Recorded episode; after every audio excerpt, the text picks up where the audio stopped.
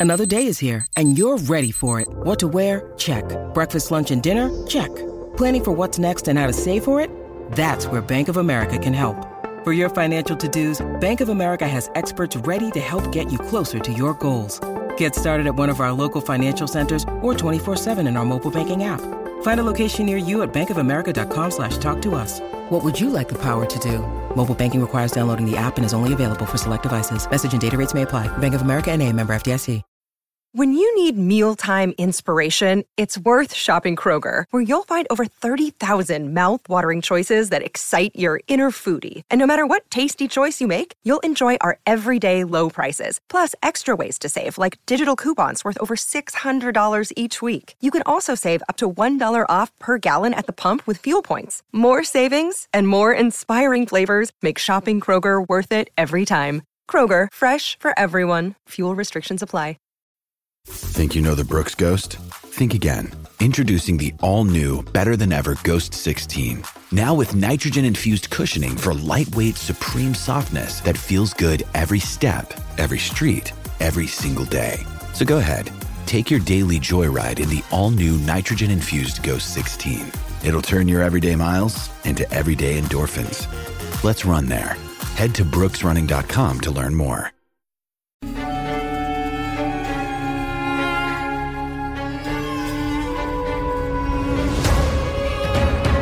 Hello, welcome to this Cricket Badger India vs England daily podcast by the fans for the fans. We're at Kohli's India with Rohit Sharma, Jasprit Bumrah and Ravi Ashwin and young starlets like Rishabh Pant and Shubman Gill. They play host to Joe Root's England with Jimmy Anderson, Ben Stokes, Stuart Broad and young talents like Ollie Pope and Zak Crawley. It's always England's toughest tour. Good luck to both sides. May the best team win. Hello, everybody. Welcome along. It's another edition of the India against England daily podcast. I am James Butler, the cricket badger, and we have just seen the first of three one day internationals in Pune with India coming back and winning the game by 66 runs. I'm joined today by England fan badger Ash Turner and India fan badger Neil Varani. Let's start off with the winning side, shall we? Neil, it's starting to turn into a little bit of a, a, horrible tour for England. They're getting themselves into good positions and throwing it away at the moment. 135 for no loss, England were, and India ended up winning by 66 runs. That's quite some comeback. It, it was a little bit of a collapse, yeah, but I think think that's exaggerated a bit by how good England were in those first 12 overs. And I think it's uh, it's also showing how lopsided the India attack is because you can see real respect being given to Bhuvi, and then they're absolutely going after um, the other bowlers. And when and that was working as well, wasn't it? That was working when Bhuvi's bowling beautifully, and they are treating him as such. But then they really try to take down the others. Yeah, absolutely. And you're talking uh, one of the best white ball partnerships, certainly of this generation, possibly ever, and a very green bowling lineup apart from Bhuvi. So in that sense, it's a little bit of a mismatch. And they really, really did go after them on a very good pitch. Ash at 135 for no loss with Johnny Bairstow flying. It was looking pretty good for England, wasn't it? It was looking absolutely fantastic. I'd, uh, to put it mildly, I think we were at one point thinking, wow, it, even with three or four key players missing, we're, we're looking great because we've still got players like Bairstow out there. But I think England can at best say it was disappointing how we went from such a strong position to ending up being not only beaten, but in the end, beaten comfortably.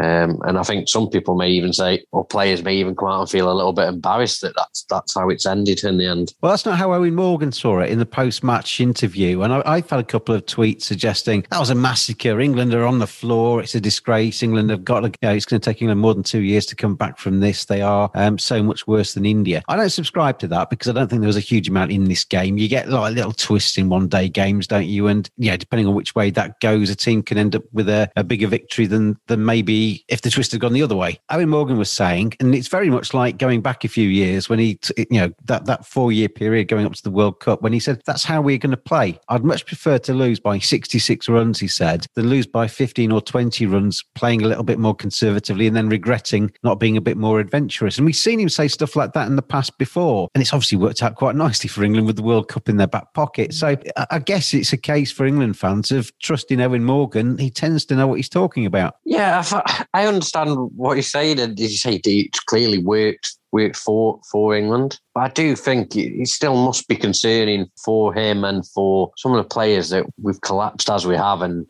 in a game where we look so comfortable, we've we've not come out on top or not even got close to it. I, mm. it's still got to be a concern for them. And I think although we obviously we went to won the World Cup, we were brilliant. But you look back at the World Cup, and actually, in the end, it wasn't it wasn't this all.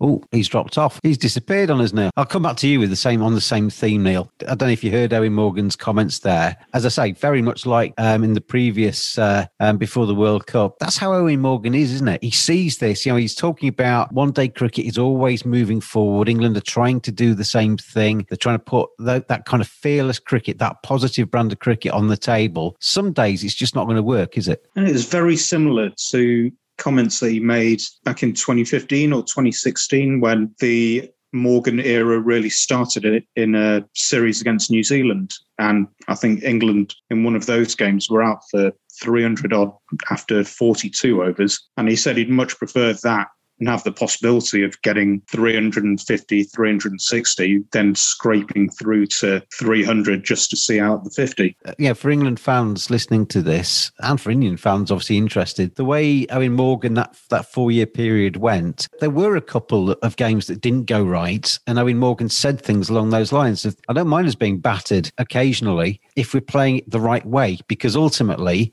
if we play it that way."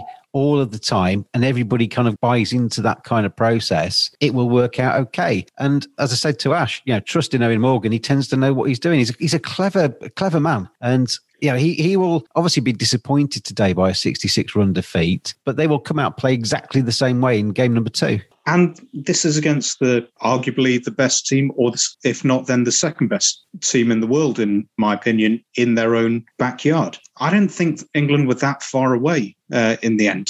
The numbers of runs are, are quite big in the end, but the required run rate never really got ridiculous because of what Roy and Bairstow had done. In the end, you know, things drop a couple of meters one side or the other and uh, people get away. It could have got very, very close. I don't I, think there was anything inherently wrong in what England did. No, and I mean sometimes the margin is irrelevant, really, isn't it? And, and I guess that's, that's what Eoin Morgan's saying. Prefer to lose by hundred runs and give it a go than to lose by one run and and regret uh, uh regret not doing it right. Yeah, I don't think it matters how many necessarily you lose by. I guess it was more not necessarily the the manner about which they, they went about it. England today. I think it was more concerning maybe the manner in which they, they managed to to lose the wickets in the, the way that they did. It wasn't necessarily, I would say, trying to be overly attacking or overly aggressive. It just seemed like shots where we weren't fully committed, which is something I guess we've come to not expect from England. I would expect. I, would suggest Ash actually. I mean, knowing Morgan's words, I totally subscribe to that. If that's the way he wants his team to be, England have had success in the past, no problem with that at all. But like you, I felt that a couple of the shots were a little bit half-hearted, and at times, I mean, at some stage, the run rate got down to less than a run a ball, and they started to knock it around a little bit and, and be a little bit uh, kind of rebuildy, which isn't Eoin Morgan's way. He would he would be thinking in the dressing room, "Come on, Moeen Ali, come on, Sam Billings, get on top," wouldn't he? You know, so,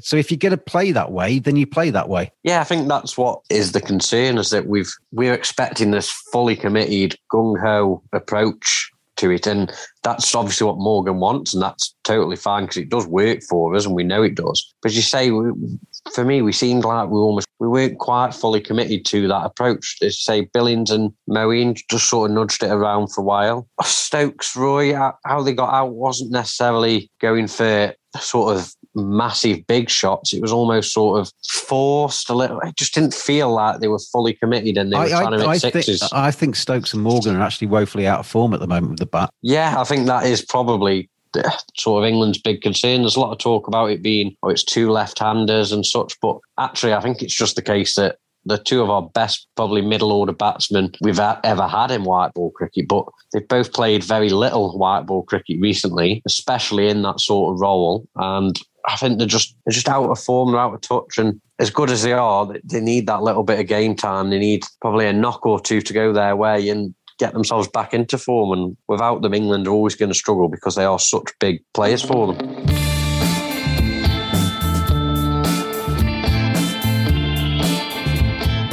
Badgers are furry creatures. 85% of women badgers think bad grooming is a major turn-off. 80% of women badgers think men should trim below the belt. 89% of men think good grooming is essential to their professional success.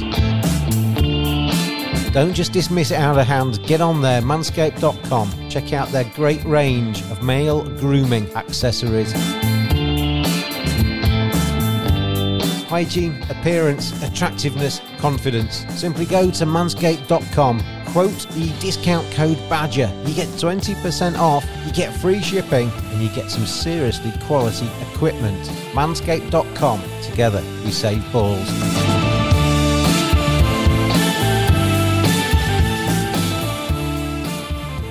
Neil, at halfway, did you think India's 317 for five was enough? I thought it was good. I thought that India would squeak home, but I thought it was going to be quite close. I'm not sure how much dew affects the um, the pitch in uh, in Pune around this time of year. Apparently, there was a bit there at the end. Um, given the game situation, it didn't make a huge amount of difference. Well, and that's what Eoin Morgan said, wasn't it? That they never really got to actually take advantage of that because they'd already almost battered themselves out of the game by then. Yeah, I, th- I thought that. Um, I thought it was par, and that was probably coloured quite a bit by um, DK saying uh, that's what he thought good score would be. They'd given themselves a, a good score to defend um, there, especially considering how inexperienced some of the attack was. One moment kind of is always going to stay in my head from today. I mean, first of all, before we go on to that bit, that every debutant that India throw into the mix at the moment is coming up smelling of roses, aren't they? Suryakumar Yadav walks into the T20s and, and plays a beautiful innings. You've got Ishan Kishan doing the same thing. You've got in this game Krunal Pandya making his debut and, and playing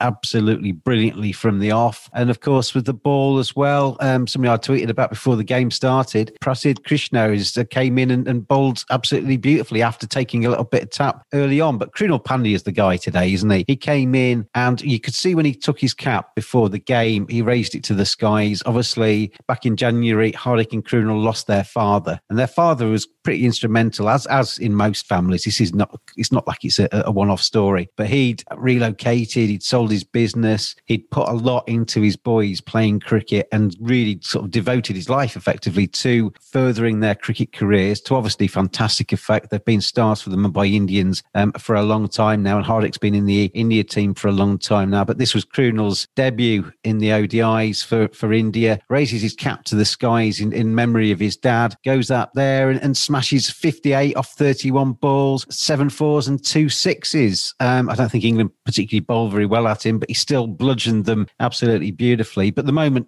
that is always going to stick with me is when he raised his bat, Hardik Pandya's face with a little smile on it was just an absolute treat. Was just watching his brother, and, and there was that little brotherly love there. And then when he came off and he did his interview, he just couldn't get the words out, could he? Because he said, I dedicate this innings to my dad, and then burst into tears. And then you saw the pictures of um, him giving, or Hardik coming over and giving him a massive hug. That was just beautiful, wasn't it? It was a really poignant moment there. I think most of us uh, seem to get something in our eyes around around that time. I think I heard it um, possibly on Twitter um, a few months ago, but um, hadn't really hadn't really noticed. But obviously, it's uh, still very raw for them both, as uh, as you'd imagine it would be. I was saying on uh, our chat before that I'm amazed how these people uh, managed to uh, go out and perform. We saw Siraj do it in Australia. I know Virat had to do it. Ben Stokes before the IPL last year. Somehow uh, it seems to drive them to e- even greater performance. I mean, there's a number of examples in the Indian camp and elsewhere of people that have lost people close to them and have gone out almost hours later and, and played beginnings. And in, in a way, it, it almost strikes me. I mean, I, thankfully, my, both of my parents are still alive, and hopefully that continues for a long time. And I'm dreading the day that they, you know, that they go because inevitably at some stage they will. But it seems to me that they throw themselves back into cricket and kind of like do it for the do it for their mum, do it for their dad, and get back into a kind of safe environment that they know. Almost to take almost takes their mind off it, but they're doing it for that reason. It's it's a very complicated grieving process, but it's uh, it it just brings up some incredible stories, isn't it? It does add a little bit more to a performance when when you find out afterwards that they had to battle through it, and especially when you consider the the level of focus that these guys need to play with at that level against really top class opposition. It's yeah, it's just a wonderful um, it's a wonderful tribute to what their dad gave up to uh, to get them both to this stage. I mean, Ash, if their daddy's sitting on a cloud somewhere, I mean, I don't know what happens after you die. I've never really kind of worked that out really in my own head, but I know other people have incredible faith, and if that does exist, and there is a cloud somewhere with um, Pandya Senior sitting on it, he's going to be rather a proud man tonight, isn't he? Yeah, he must be extremely, extremely proud. Krunal's been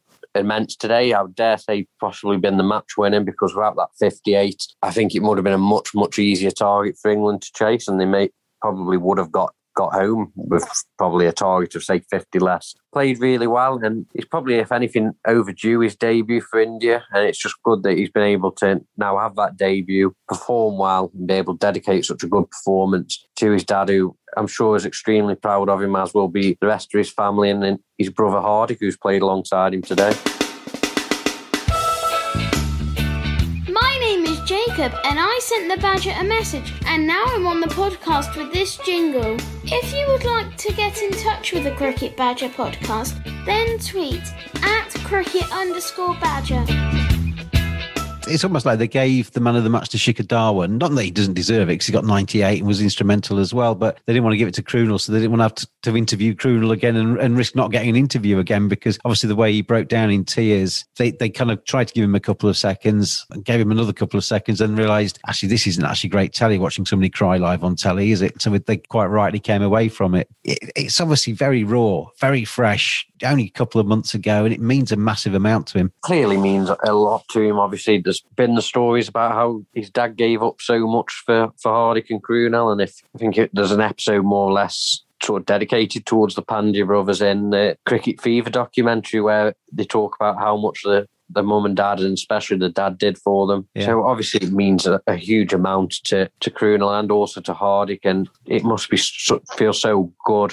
as well as also very sad, but so good to be able to go out and perform like that and almost sort of repay his dad's dedication towards him and be able to make him so proud. Himanshu Pandya sold the family car business and moved the family to a different city to get the brothers closer to good coaching when they were still very, very young. It was a financial struggle for the Pandyas throughout their youth. Um, and Himanshu had three heart attacks before Hardik was 18 and had to stop working. So a lot of financial strife there. nailed to kind of get them to where they are. Obviously, those finances have been more than recouped with the money they're making these days. I mean, this is a story when I'm talking to people from any background in any country about how they got into cricket, who was the who was the role model, who who got them to where they are. Invariably, it's the mum or dad that come up, and it's the same story over and over again. But with the Pandyas, it obviously involved a lot of hardship, really. I've read a lot of these stories from some of the guys who uh, who've made it up from very underprivileged um, backgrounds, and the amount of sacrifices that their families have made for them in the past is is quite unbelievable at times. We can see the uh, the end result. Got two guys who've made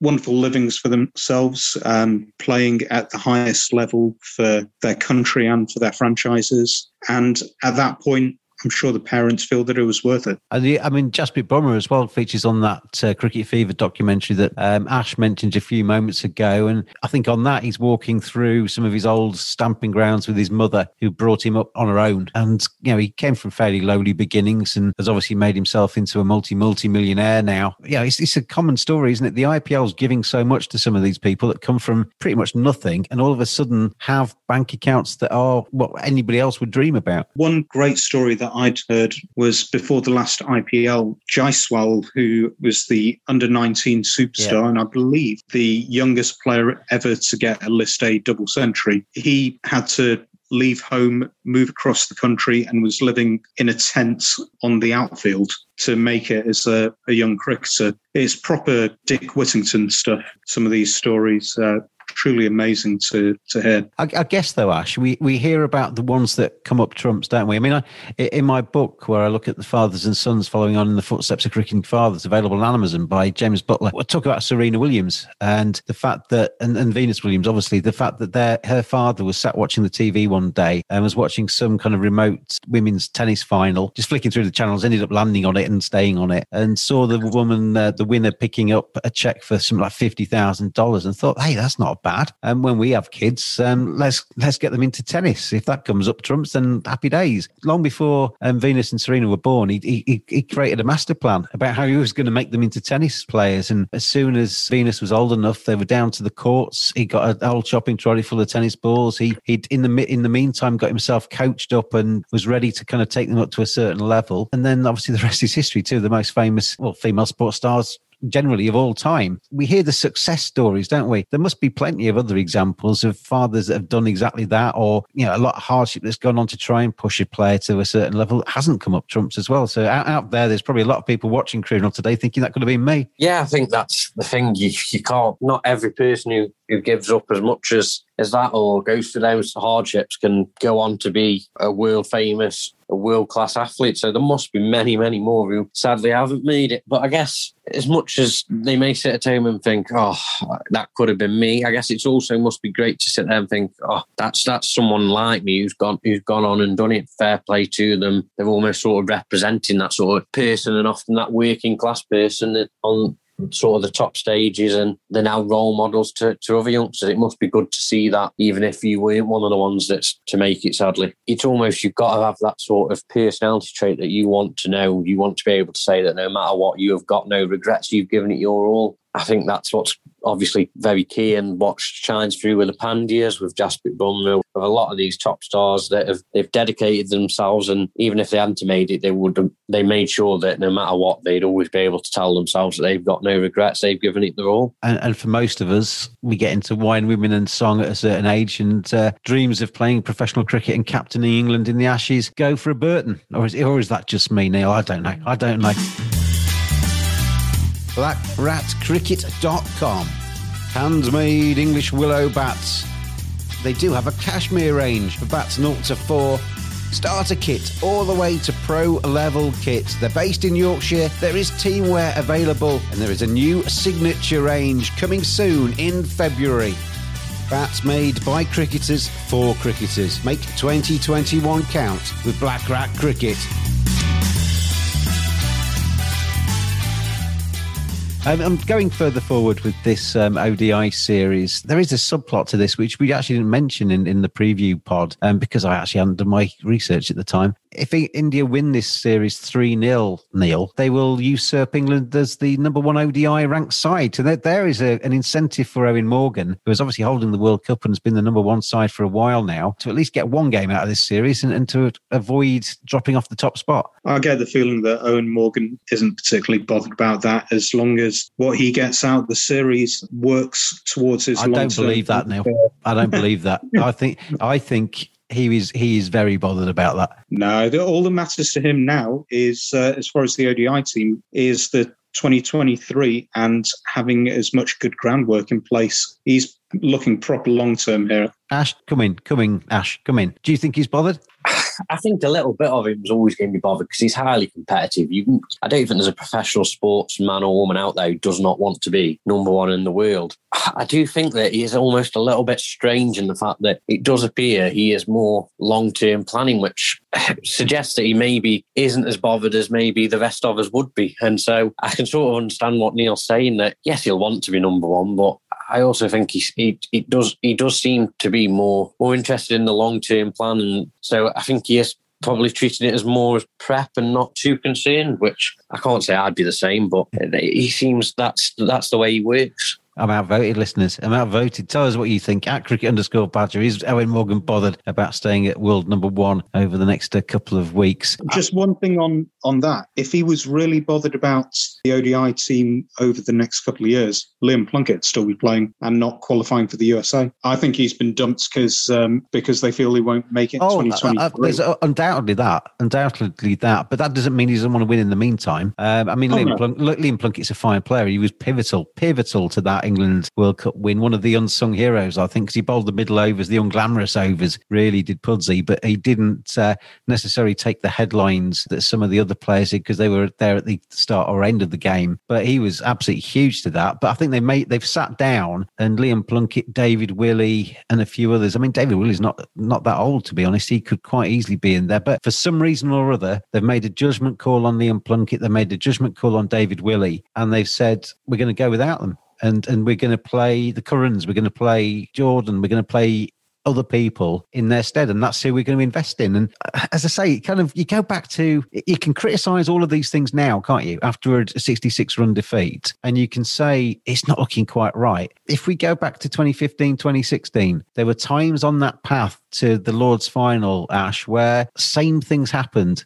but because Eoin Morgan was so single minded and because he believed in the players that he trusted in, they got to that Lord's final and they won it. So you, you can kind of criticize today, but reluctant to criticize today when you know in a couple of years' time, Eoin Morgan will be in fine fettle. Yeah, I think that's what makes it difficult. I think as a fan, you, you watch today and you think, oh, you, I, I, you want to be concerned, you want to be worried about about the fact that we've we've lost and the fact that we lost from such a strong position. But then, as you say, this all happened in the build up to the last World Cup, and we ended up as as world champions. So I think it's about having to obviously trust the process that Eoin Morgan has come come up with. But as part of that process, there's going to be some short term losses along the way, and I think that's why again. I sort of agree with Neil that Morgan will want to be number one in the world, but it'll be secondary to his long term plan. He, he, he is very much sort of geared towards that long term plan and he works in these two to four year cycles. He doesn't work on, I want to be world number one at the end of the series. And so that's maybe why some of the decisions seem a little bit strange in the long term, or what obviously Eoin Morgan believes and has proven in the past is what's going to lead us to to being a successful team in those big tournaments. Neil, if it's you, what if I want for India.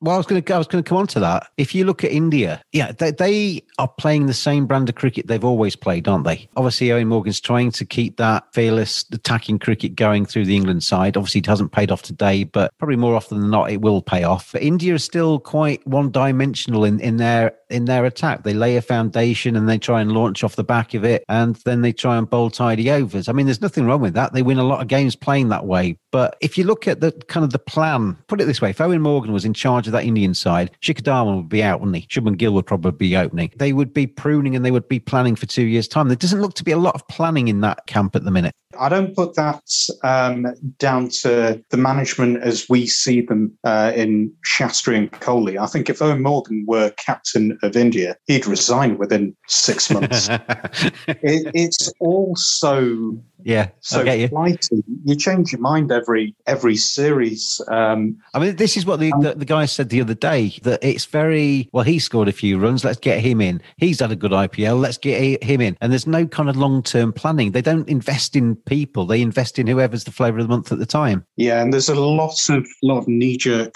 decisions. And looking back at the last World Cup, I mean, we'd spent a year, two years with Ambati Rayudu nailed on. He come through with flying colours in New Zealand when we'd got pretty much hammered on green pitches where it seemed and the ball swung for Boult and the like, and he'd been absolutely brilliant. And then suddenly he's not someone who can bowl or he's a little bit less agile, but still fit enough. And Vijay Shankar gets brought in out nowhere. And it's this kind of thing where India just shoot themselves in the foot because we've got 1.6 billion people, of which the majority love cricket. We've got the biggest pool of talent in the world. We should be, with a good system and smart long term management, always competing at the top. And a lot of time, we haven't. There's almost too many choices, aren't there? Yeah. You know, we've come through this amazing T20 series just now, and people are still complaining because someone didn't get a chance or your personal favourites uh, got dropped after a run of low scores. There's no long term view, and there's a lot of politics in there with all the old greats given maybe more airtime and more heat than uh, than they should be.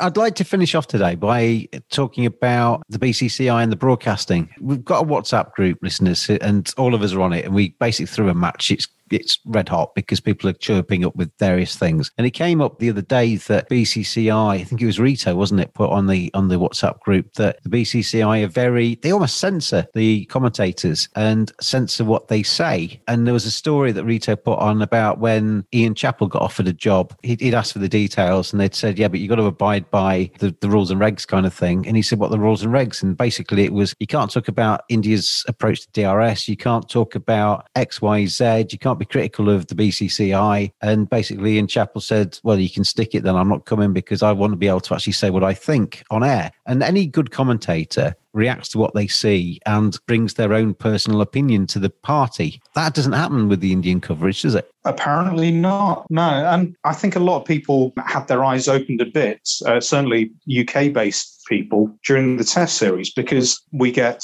mostly impartial uh, commentary from Sky. Um, I say that with the caveat that some of the pundits are more impartial than others. Every broadcaster's got their own bugbears and their own their own kind of like agendas, haven't they? That is just their personalities and, and their wishes. But to actually be told what you can say and what you can't say, I think is a is a totally different thing. You may have issues with one pundit or the other, but that, that doesn't seem to be a party line that they have to adhere to. Um, that's a really great thing. And probably something that I took for granted um, watching in the UK. With the test series, we got uh, Channel 4 had the BCCI coverage. So we had Sunny and Harsha and a couple of uh, English voices in there. Graeme Swann and uh, Nick Knight, I think, were in there as well. And Mark Butcher was on for the first couple, wasn't he? Until he got axed because yeah. he said too much. I think. and, and still, Butch noted that um, the, the ball had flicked the glove and said it live on air, and uh, then didn't get any more work. Yeah, it was quite partisan, and uh, I can appreciate the frustration that uh, some English fans may have. But may if, have you, if you say, if you say that um, on Twitter, you get a lot of backlash off the Indians. Because, but then that's all they know, isn't it? They they are respecting what Sunny Gavaskar is saying because Sunny Gavaskar, yeah, fantastic player, incredible beacon of the game in India. No issue with that at all. But he's being very, very careful in what he says. He's very, very pro India and he's very, very careful of not actually saying anything negative about them as well. And that's why when you're actually watching from England, he comes across as massively partisan. In India, you won't notice that because that's what you've always had. Finally, um, the point today was I was really disappointed with Sky's coverage today. And I hate to criticize commentators because I do commentary and I know I love doing commentary, but I know it's, you know, you have to do some prep and stuff. But I, I couldn't believe it, Ash, when when Bumble and, well, all of them, to be fair, apart from Dinesh Karthik, it was obvious they had no idea who Krunal Pandya was. Yeah, I found it utterly, utterly bewildering because, I mean, I've only really followed the IPL for the last couple of years, and yet I, f- I felt like I could tell you more about um, the Indian side and certainly about Krunal Pandya than. They, they were talking about him as if he was a, 20, a 21 year old kid that was Hardik's younger brother. He's two years older. He's 30 tomorrow. Yeah, I mean, I was listening to Talk Sport while at work, and again, they did the same. They spoke about all these Indian youngsters coming through, given the first taste of cricket, real top level cricket in the IPL, and then the thrown straight in. And I'm thinking, Krunal Pandya's been around for years. Krunal Pandya's played several years. Yeah. It's, it, they, it's they, bewildering. They, have put in the hard yards. So has Suryakumar Yadav. They've been around a long time, Neil, haven't they? Yeah, absolutely. And this is a massive bugbear of mine when you're getting paid to commentate on a match. You know, spend a little bit of time in an internet age where you have access to cricket Cricinfo, other cricket sites also available, and Google and God knows how many videos. Uh, Sky owned the rights to the IPL. They've got all those videos on tap. Just spend a little bit of time and do your homework. I just want to put a shout out to Ian Bishop, who I think is probably the best prepared pundit out there. Um, if you ever watch the under 19 World Cup, yeah. he actually knows about all the players, which is just astonishing. And I think if you cover those kind of events, I mean, I went out and covered the Emirates T20, where you get a lot of teams from different countries with a lot of people that you don't know in your own country. And that's when you have to put in the hard yards. That's when you have to actually Google these guys and find out about them. Otherwise, you find yourself having to write or talk or do whatever about them, not knowing who the hell you're talking about. And you don't want to be, as a broadcaster, you don't want to be in that sort of position. We are running out of time, chaps. Thank you, Neil and Ash, for joining me today. Always a pleasure to have you two on. We'll be back again tomorrow with the Daily Podcast, looking ahead to the last two one day internationals. Got the party on Sunday as well, the end, the wrap party at the end of this series. And uh, make sure you join us there. Some awards to be given out in that one as well. I've been James the Cricket Badger, and I'll see you again tomorrow.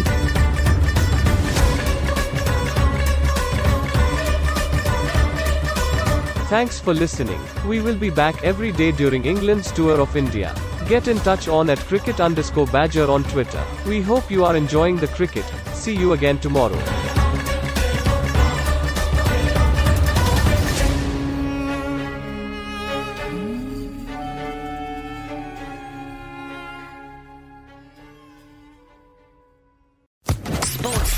Podcast Network. It is Ryan here, and I have a question for you. What do you do when you win? Like, are you a fist pumper? a woohooer, a hand clapper, a high fiver. I kind of like the high five, but if you want to hone in on those winning moves, check out Chumba Casino. At ChumbaCasino.com, choose from hundreds of social casino style games for your chance to redeem serious cash prizes. There are new game releases weekly, plus free daily bonuses. So don't wait. Start having the most fun ever at ChumbaCasino.com. No purchase necessary. VGW. Void were prohibited by law. See terms and conditions. 18 plus.